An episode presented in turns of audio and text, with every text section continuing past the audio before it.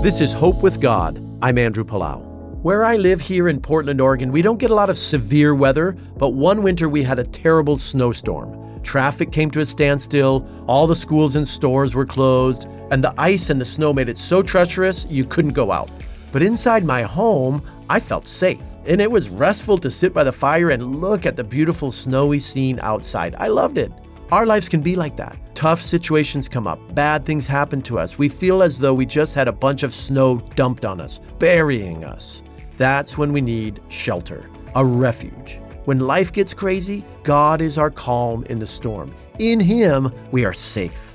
The Bible talks about God as a sanctuary. In Psalm 119, we read, You are my refuge and my shield. I have put my hope in your word. When we retreat to God, we can look out into the storm of our lives with clarity and with wisdom and with peace.